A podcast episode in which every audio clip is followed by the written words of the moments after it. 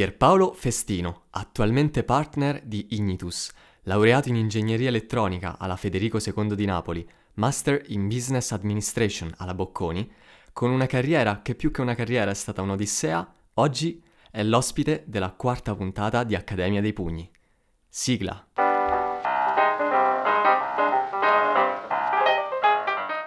Il mio nome è Matteo. E io sono Lorenzo. Siamo studenti di ingegneria informatica e state ascoltando l'Accademia dei Pugni. Il podcast settimanale dove parliamo di università, lavoro e molto altro ancora, sotto un punto di vista più fresco. Chiudete i libri e lasciatevi trasportare dalle nostre voci. Salve a tutti, oggi abbiamo come ospite Pierpaolo Festino. Lo abbiamo conosciuto partecipando ad una sua conferenza organizzata dall'Elis in cui ci raccontava le sue esperienze e ci spingeva a migliorarci sempre di più. Proprio per questo motivo abbiamo deciso di invitarlo come ospite per una puntata. Pierpaolo, se vuoi presentarti. Vabbè, ciao a tutti. Ma allora non, non perderei gran tempo in, in, in presentazioni. Eh, avete già detto tutto, tutto voi. Eh, direi soltanto che tanti anni di navigazione eh, nel mondo del lavoro, delle aziende, eh, mi hanno fatto accumulare una discreta esperienza e mi fa molto piacere poterla condividere con voi. Navigazione anche non solo tra le aziende. Sei un appassionato di vela? Sì, sono un appassionato di vela. Da, da, quando, ero, da quando, ero, ragazzo ho avuto questa possibilità eh, che mi sono portato avanti fino a quando mi sono laureato in ingegneria. Ho fatto anche il giudice di legata. Eh, poi il lavoro mi ha preso la mano e invece ultimamente, grazie al fatto che ho un socio velista, eh, ho ricominciato e, e, tra l'altro ho una figlia velista, è pure brava, quindi... Mi era rimasta impressa questa informazione perché avevo un'amica napoletana appunto che fa vela, penso mm-hmm. sia uno sport uh, caratteristico lì. E beh, sai, quando c'è il mare. È uno sport che motiva anche molto. Eh, io ho avuto una brevissima esperienza nel fare vela. Eh, l'ho praticata sì. per, veramente per pochi giorni, ma mi ha spinto veramente... Una FIV 555 è una barcaccia, se, se la conosci. Uh-huh. È veramente ah, un barcone. Scuola. È una barca a scuola e ho fatto un po' di... ho fatto una regata nella scuola, mm. appunto. Mm. E devo dire che... Mh, mi ha motivato molto perché ti spinge oltre i tuoi limiti. Cioè, ho veramente imparato molto dalle lezioni di vela perché appunto ti costringono a, a, sforzarti, ti costringono a metterti, a metterti in, in, gioco. E mm, molto soddisfatto perché siamo arrivati secondi. Purtroppo c'è stato un grosso problema appunto con le regole di gara. Eh, sempre, un, sempre, un, casino con queste regole di gara. Avevamo. Mm, io purtroppo non ci, non ci, capivo molto, però penso che avevamo infranto una regola nel dare una precedenza. Sì, e, ehm, la, la, se, se, è stata facile, chiaramente gli altri arrivavano, come si dice, muri a dritta, voi eravate muri a sinistra e non li avete lasciati passare.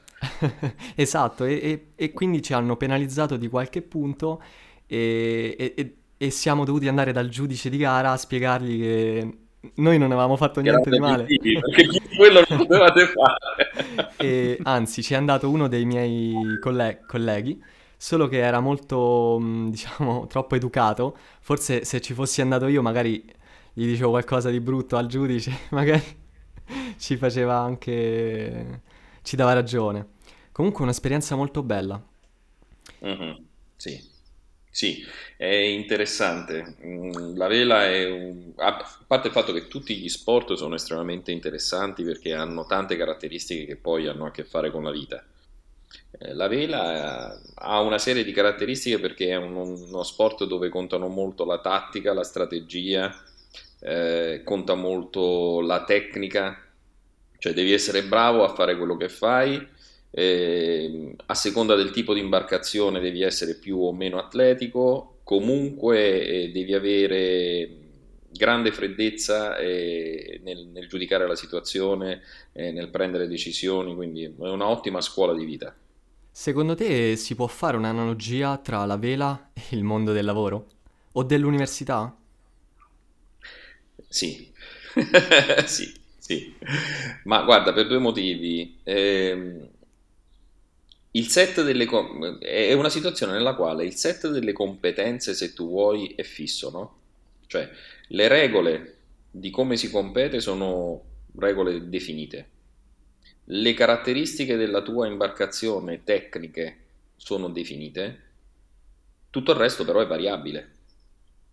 Il vento cambia continuamente, il mare cambia continuamente, le condizioni cambiano continuamente, quindi nonostante tu abbia un set di certezze e di regole, se vuoi, tutto il resto è una continua interpretazione, soprattutto in ambienti dove eh, c'è strutturazione in teoria, ma poi in pratica devi interpretare. Se tu entri in una grande azienda, se vogliamo fare l'analogia con il mondo del lavoro, dove tutte le regole sono perfettamente definite, ti potrebbe sembrare che tu vivi con il pilota automatico, tanto ci sono le regole da seguire, ma non funziona così.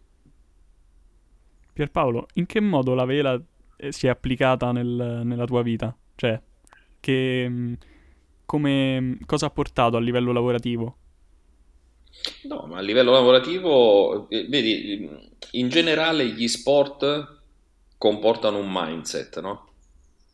Eh, che è quello della sfida innanzitutto a se stessi e poi mm. la sfida con gli altri. C'è sempre eh, il gusto competitivo, eh, la competizione esiste. Eh, lo sport ti obbliga alla fair competition, più o meno, ci sono alcuni sport che sono un po' meno per la fair competition, per cultura, eh, però ehm, è formativo anche questo dal punto di vista del, del carattere, no? rendersi conto che sì si compete, però ci sono, ci sono dei limiti nel modo in cui vuoi o ti è consentito competere. Ti dà confidenza in te stesso, perché nel momento in cui devi affrontare situazioni difficili, spiacevoli, e poi ti rendi conto di esserci passato, eh, la cosa ti, ti, aiuta molto, no? ti, dà, ti, dà, confidenza, ti dà la capacità di, ti dà sicurezza. Ecco. Poi la vela è particolare perché, perché ti potrei dire che sai benissimo che al di là di ogni tempesta c'è sempre un porto però molto probabilmente per arrivare a quel porto ci devi passare in mezzo a quella tempesta. Quindi... mi, mi, è piaciuta molto la frase che hai detto che eh, sia nell'ambito lavorativo che universitario che nello sport si combatte tutti nella stessa situazione, nelle stesse condizioni. Nella vela, eh, diciamo, è il vento che la fa da padrone, eh, magari in una classe universitaria o in un, uh, in un ambiente lavorativo, che cos'è che può eh, decidere? Quali sono le regole in gioco? Ma allora, guarda, ehm, tu hai diversi tipi di vela, se vogliamo parlare. Esiste una vela individualistica e prendi le varie classi, i cosiddetti singoli, e, ed esiste una vela dove inizia il gioco di squadra, a partire dai doppi fino a salire alle barche più grandi. La vela è anche un grandioso sport di squadra ed è uno sport di squadra che, a differenza degli altri sport di squadra, ha anche un elevato livello di specializzazione. Questa è un'altra analogia, se vuoi, con il mondo del lavoro. Nel senso che quando sei su una barca, ogni persona ha un suo ruolo e quel ruolo deve essere giocato, vissuto interpretato in armonia con tutti gli altri ruoli sulla barca. Esiste un leader, eh, si lavora fianco a fianco, ma il lavoro fianco a fianco implica comunque che ci siano delle differenze fra i diversi lavori. Quindi ci sono tutte quelle tipiche dinamiche che comportano competenza, fiducia, coordinamento, eh, mutuo sostegno, quindi in questo senso è, è molto bello, soprattutto le regate più, più, tese o magari per esempio le regate più lunghe, dove anche la fatica incomincia a farsi sentire. Non so se ho risposto alla tua domanda. Hai risposto alla mia domanda e ho trovato un esempio di spunto ed effettivamente lo sport, soprattutto la vela, stiamo parla- di stiamo parlando adesso è un gioco di squadra e anche il, il lavoro in team, c'è un leader, c'è, c'è un, una situazione in cui tutti devono dare il massimo e dove nessuno può essere, ehm, diciamo, la ruota di scorta. Tu, Sì. perché, perché altrimenti diventi, appunto, diventi superfluo, non stai aiutando il tuo team. Ma per la verità, in un ambiente specializzato diventi anche dannoso. Mi spiego meglio. Mhm. La performance è, è- è pari alla, diciamo che l'anello debole condiziona tutta la performance. Quindi se c'è un compito specifico che devi fare tu, che è utile anche agli altri, ma tu non lo fai bene, tu non sei superfluo, tu sei dannoso. È diverso. Essere superfluo vuol dire va bene, faremo a meno di te, non c'è problema. No, invece il problema c'è perché fare a meno di te è un problema. Mhm.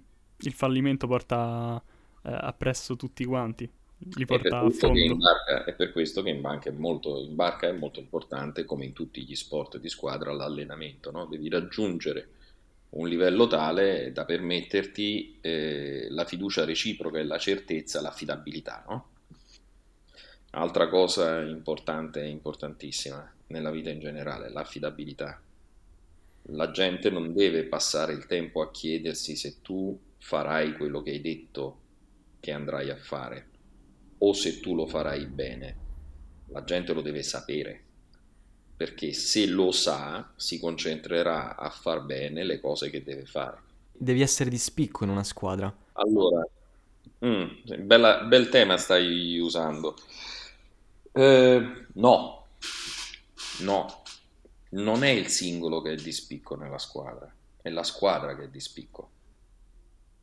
Eh, essere, il- essere il membro di una squadra vuol dire essere affidabile per tutti i membri della squadra e essere possibilmente perfetto nella propria esecuzione, ma continuamente in coordinamento con tutti gli altri.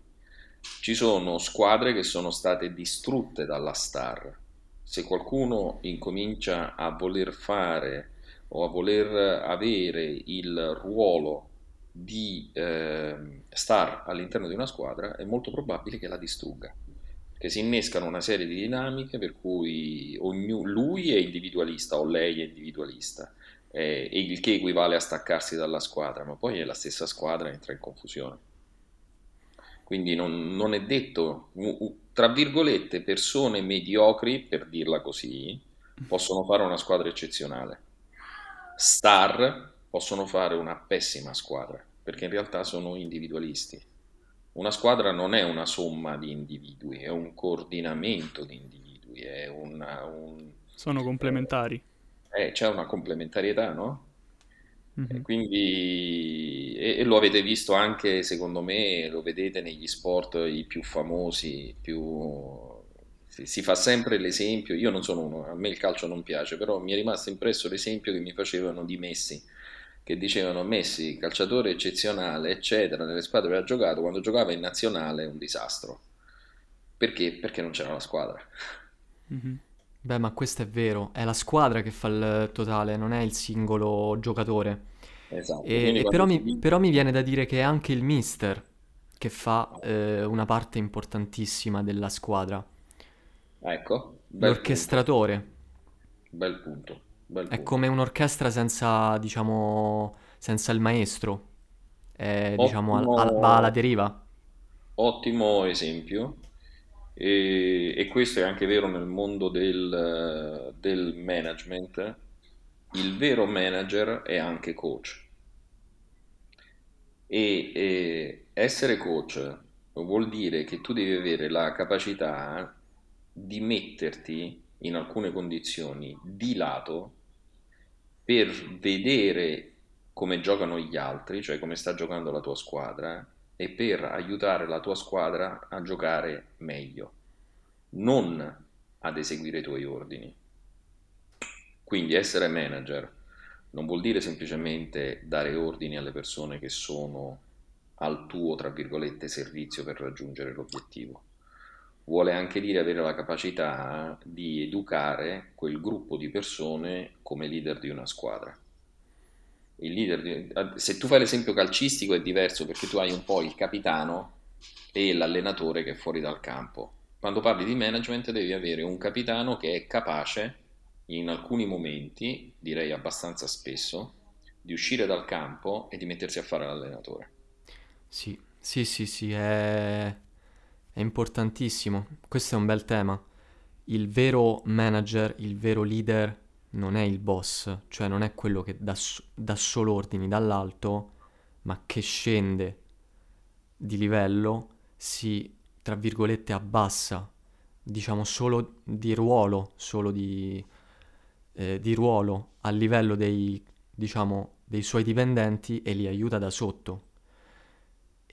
Diciamo che nell'ambito calcistico è come se il mister entrasse in campo, prendesse il pallone e, e, e diventasse il dodicesimo giocatore.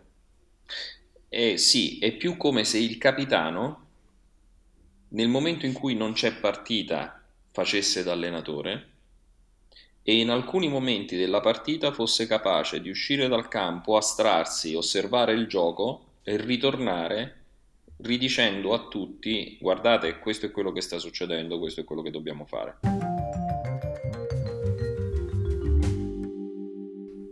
Allora, ci troviamo in una situazione e bisogna decidere se essere il pesce piccolo o il pesce grosso nell'acquario come, come capire cosa fare? Ma eh, dipende dall'acquario. Ti direi che dipende dall'acquario. Eh, essere un grande pesce in un acquario piccolo, essere un piccolo pesce in un acquario grande. Essere un piccolo pesce in un acquario grande può andare benissimo, poi dipende da se ci sono predatori in giro, se non ci sono predatori. Eh, ne puoi dire, ne puoi dire veramente, essere leader in un mercato piccolo eh, potrebbe essere, quindi essere il grande pesce di un piccolo stagno, potrebbe essere ritenuto di grande soddisfazione perché sei il pesce grande, ma magari avresti molto ma molto più successo se fossi un pesce piccolo in un grande oceano, no? Quindi eh, sono tutte affermazioni o comunque situazioni che vanno analizzate nel singolo contesto, non esiste una regola generale. Poi se, se, invece la domanda è ma come si interpreta il ruolo di pesce grande? Eh, dipende, dipende. Eh, essere il pesce grande, ovvero essere in, più in generale, prendiamolo in senso lato, il dominatore, ci sono tanti modi di essere, e torniamo un po' al discorso di prima, no? che cosa vuol dire essere un capo, che cosa vuol dire essere un, un leader, che cosa vuol dire essere veramente eh, un, un coordinatore o comunque un gestore di risorse. Essere il pesce piccolo nel, nel grande lago ti fa anche il callo, cioè ti, eh, ti dà molte più responsabilità um, eh, anche a livello personale, ti, ti stimola a, a migliorarti di più? Allora, il mondo in generale eh, si divide in diverse categorie o ispirazioni di persone. No? Torniamo un attimo al tema della vela, mm-hmm. giusto per dirti. Esistono eccezionali navigatori solitari, però sono navigatori solitari. Non li puoi mettere o non li puoi forzare a fare un altro tipo di vela. Esistono eccezionali eh, velisti di singolo, quindi barche dove vai da solo, eh, i quali eh, non, non, sono capaci eh, di stare in un equipaggio, perché non sono capaci di gestire la relazione con l'altro se tu mi parli del pesce piccolo nel grande stagno, a me l'idea, cioè la, la, l'immagine che mi viene trasmessa è quella di, eh, se vuoi, individualismo, libertà, leggerezza, esplorazione, è un tipo di vita. Eh, e se vuoi trasformarlo al mondo del lavoro è quello del eh, perdonami, imprenditore, non, non, puoi neanche dire imprenditore perché se vuoi fare l'imprenditore comunque devi gestire una squadra, chiamiamolo consulente indipendente, non lo so chi, il trader di borsa che sta sempre da solo, eh, il consulente iper specifico di una determinata materia che si sposta di fiore in fiore? Sì, può essere. E se questa è la vita che gli piace va benissimo così. Secondo me il pesce piccolo è colui che eh, ha paura di crescere e che vuole rimanere il più libero possibile, il più, più veloce possibile, il, appunto senza responsabilità. Mentre il voler crescere, cambiare lago, passare dal lago al mare, diventare il pesce grande di un altro, di un altro acquario, eh, vuol dire prendersi delle responsabilità e crescere, no? Certo. E, mm, vedo il rimanere piccoli come una mm, comodità. Che ne pensi? Ehm, vedi, tu hai usato una frase specifica, hai detto rimanere piccoli. Io prima mi riferivo ad un contesto di individualità. Allora, ripa- rimanere piccoli, facciamo il caso del pesce e facciamo il caso nostro. Secondo te è possibile rimanere bambini? Mm. Ovviamente Fisicamente no. no. Fisicamente no. Solo guarda, fisicamente, però. ma no, aspetta, aspetta, aspetta. Non è neanche possibile rimanere bambini eh, a 360 gradi No, quello no. eh, spi- spiritualmente, se vuoi. Mm. Cioè, è matematico che tu cresci, è altrettanto matematico che la tua crescita ti impone una serie di responsabilità. O comunque ti prospetta, innanzitutto ti impone la responsabilità di te stesso. Tu non puoi restare bambino, dovrai provvedere a te stesso. Da, da bambino c'è chi provvede per te. Seconda cosa, ti verranno poste una serie di occasioni davanti che tu dovrai decidere se vuoi cogliere o meno. Per esempio, l'idea di una vita familiare. La sto mettendo veramente... Una vita familiare è una grossa responsabilità, non ti puoi permettere di non crescere.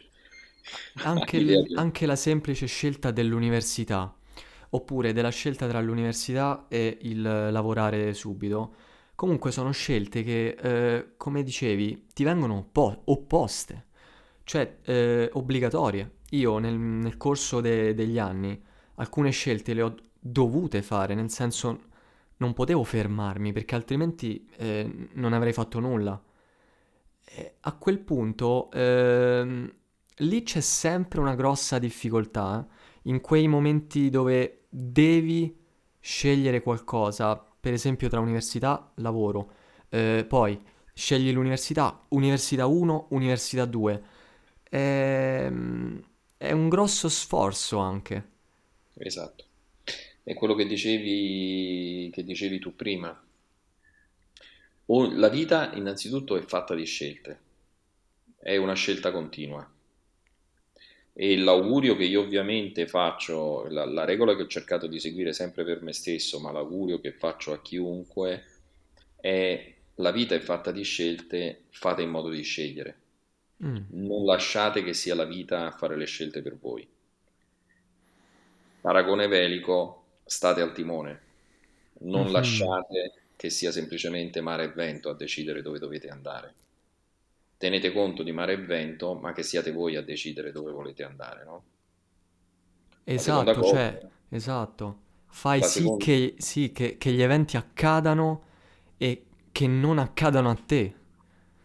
gli eventi accadono sempre, comunque, e in maniera più o meno prevedibile. Tu devi avere il tuo obiettivo, quale che sia, e navigare attraverso gli eventi per arrivare dove vuoi. Non c'è nulla di peggio di una vita alla deriva, no? Dove tu non prendi decisioni, lasci che le cose accadano e ti lasci portare dovunque, eh, senza neanche chiederti che cos'è che tu vuoi veramente. Ehm, è chiaro che però, e qui torniamo al discorso che facevi tu prima della comfort zone, ogni scelta, in quanto scelta, è scomoda, è discomfort e quindi ti porta automaticamente ad uscire dalla tua comfort zone. E ogni volta che tu esci dalla comfort zone, cresci. Quindi, e torniamo al discorso del restare, dice, ma restare piccoli, restare piccoli è praticamente impossibile. Restare piccoli può voler dire, un concetto può essere restare leggeri. Ci sono persone che dicono no, guarda, io voglio vivere la mia vita senza responsabilità. È una scelta, è rispettabile nella misura in cui sono esattamente felici ed esattamente quello che vogliono e poi sono coerenti con tutto questo, perché l'altra cosa estremamente importante è la coerenza, no? Quando tu operi una scelta devi essere coerente con la scelta che hai fatto e ovviamente ti devi assumere tutte le responsabilità.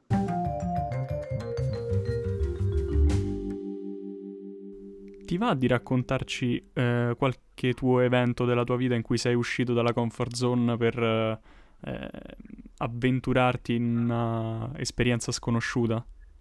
Ma guarda, ehm, io potrei essere addirittura problematico nella mia spinta al di fuori dalla comfort zone, Eh, nel senso che io non ho fatto altro che uscire dalla comfort zone, sempre.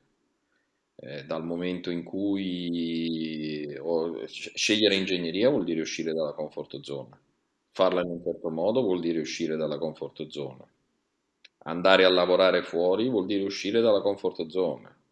Che qualcuno ti dica domani mattina parti e vai in Libano, dice, vuol dire uscire dalla comfort zone. Che qualcuno ti dica, eh, sai che ti dico, adesso vai a vivere in Grecia per sei mesi e poi diventano due anni, vuol dire uscire dalla comfort zone, no? Eh, cioè sono tutte, è una continua, eh, se, se- se- mio, se guardo il mio track record, io non ho fatto altro che uscire dalla comfort zone, che devo anche dire, perché bisogna essere onesti, se eccessivamente praticato può diventare anche un po', tra virgolette, patologico. Nel senso che io sono sempre stato il tipo che se mi fai vedere due metri fuori dalla comfort zone, io sto lì, dico adesso vado, adesso vado, adesso vado. Eh, questo può essere anche eccessivo, no? Eh, Bisogna essere bilanciati nelle cose. Però, non ho- francamente, io credo di non avere fatto altro che uscire dalla comfort zone, continuamente.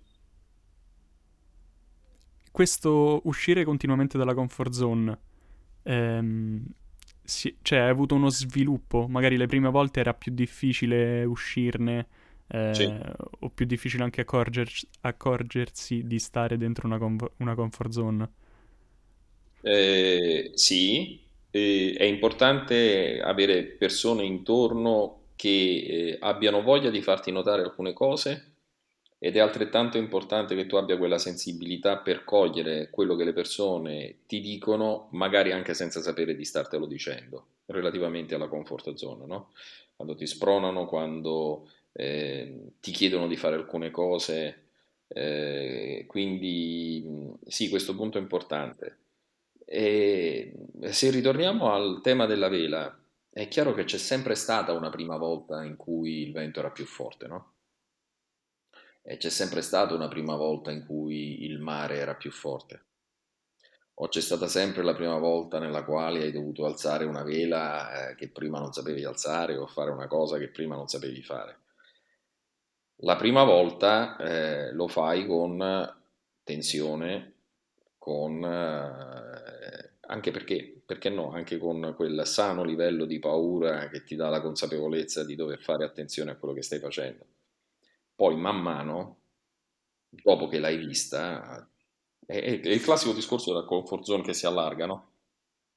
Vivere alcune situazioni, quando poi vengono a ripetersi, Sai, alla fine eh, te- c'è c'è chi dice che l'esperienza è la sommatoria delle fregature che ti sei beccato, no?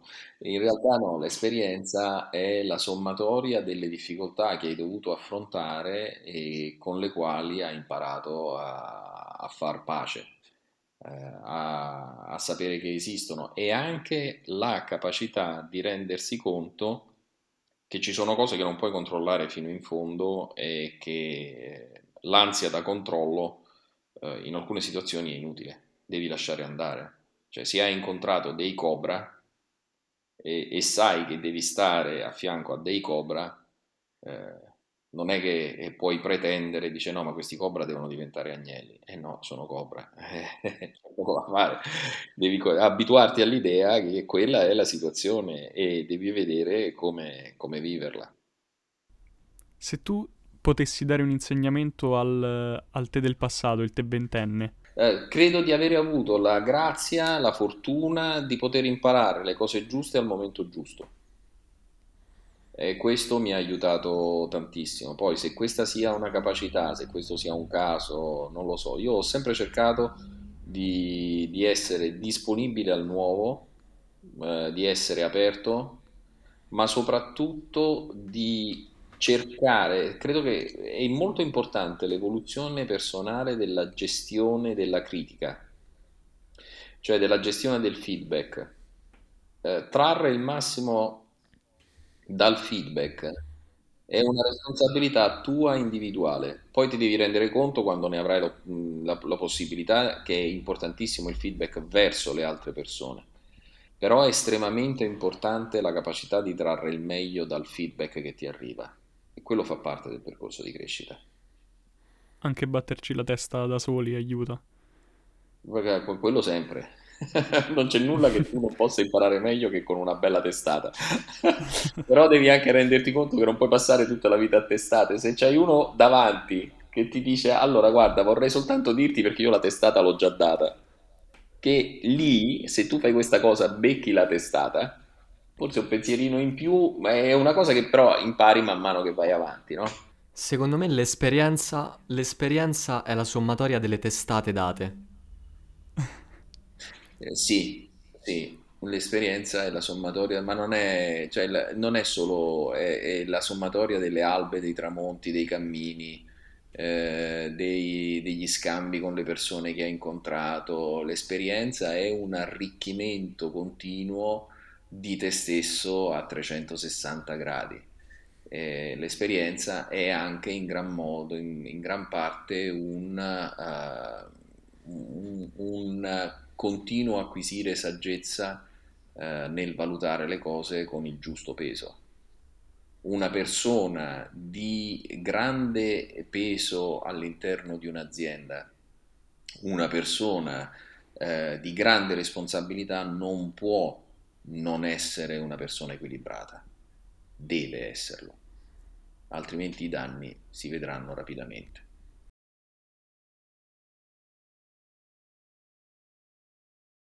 Facendo una piccola ricerca su, su Google, proprio il primo risultato, se cerchi comfort zone, è un- questo grafico a, a cipolla, diciamo, con le varie fasi del- della comfort zone per uscirne verso una zona di crescita.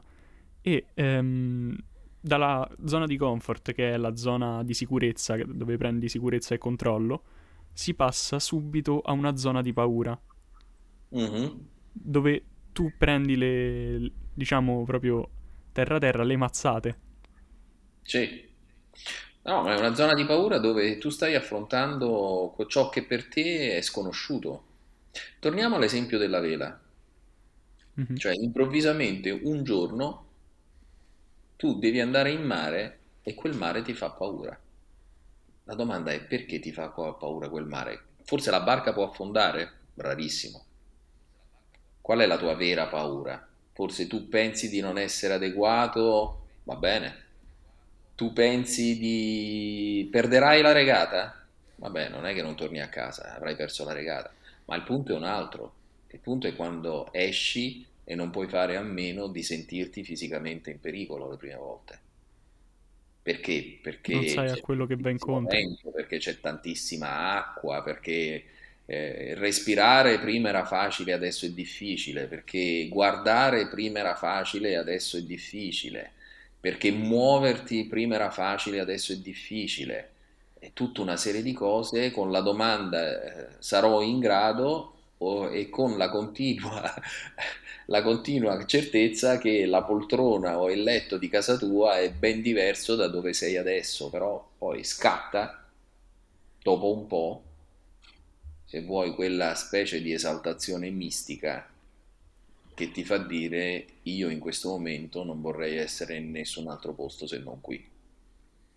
Eh, e quello è poi quello che ti resta, è quello che ti porti dietro. Ed è vero per ogni momento nel quale tu esci dalla comfort zone. A Mhm. un certo punto godi della meraviglia di essere in un territorio diverso, in una situazione diversa, in un momento diverso e ti rendi conto che è un altro puntino del tuo percorso. Questo mm-hmm. è estremamente importante e altro, è altrettanto gratificante.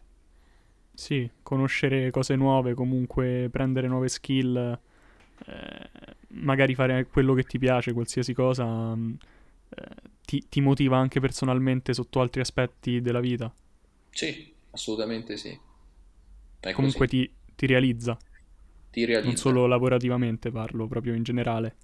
Ma sì, infatti l'augurio che io faccio a un ventenne è quello di realizzarsi non gli faccio l'augurio di avere successo nel mondo del lavoro o nel mondo della famiglia o il, quello, che, quello che l'augurio migliore che io posso fare a un ventenne è data una sfera che è il tuo mondo potenziale, cerca di esplorarlo tutto, cerca di riempire tutta quella sfera, cerca di allargare quella sfera, ma ricordati che è una sfera, eh? non è un, uno spike da qualche parte, è una sfera, non andare solo in una direzione, devi sviluppare tutto. Devi sviluppare tutto perché il fatto stesso che quel tutto sia a tua disposizione ti impone la responsabilità di esplorarlo. So se mi spiego. Ti impone la necessità di esplorarlo? Necessità, allora, ti impone la necessità intesa come una spinta interiore anche? Sì, perché la necessità di esplorarlo tu non ce l'hai. Tu non ce l'hai. Se tu vuoi essere un magnifico chirurgo, magari sarai un magnifico chirurgo, ma se poi per tutto il resto di, di, di, pezzettini della sfera che riguardano l'essere un buon padre, un buon marito, un buon amico, un buon cittadino, eh, un, uh, un, qualcuno che contribuisce al benessere comune, un buon maestro di altri chirurghi, uh, un, uh, un, chirurgo che dà fiducia ai propri malati, o, eccetera. Se tutto questo tu non lo fai, tu stai in qualche modo tradendo il dono che ti è stato dato ti è stato dato il dono di poter essere migliore e tu stai decidendo di non esserlo. Molto da supereroe un po' la, la filosofia. No, vabbè, non lo so, può darsi. può darsi. Può darsi. E, però è una cosa che ti aiuta, ti aiuta a vivere perché è una cosa che non ha mai fine. Non ha sì, mai spingere, fine. Spingere a migliorarsi è sempre è una sfida che però quando ci riesci no, non, è, non, è fi- non, finisce lì, c'è sempre un'altra no, sfida perché non finisce ti... mai, non finisce finché non finisce, non finisce finché respiri.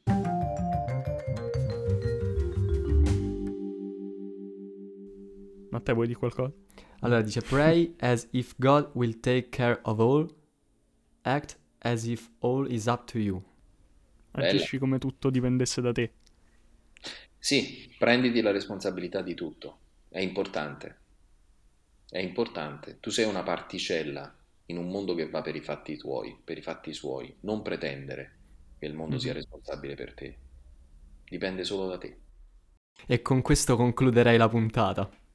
Ok, bene, mi ha fatto piacere fare queste due chiacchiere con voi. Va bene Pierpaolo, noi Buon ti ringraziamo ancora è stato un piacere e un onore. Per concludere, vi ricordo che potete seguirci su tutti i social. Lasciateci un feedback, ci farà molto piacere. Ci vediamo alla prossima puntata di Accademia dei Pugni.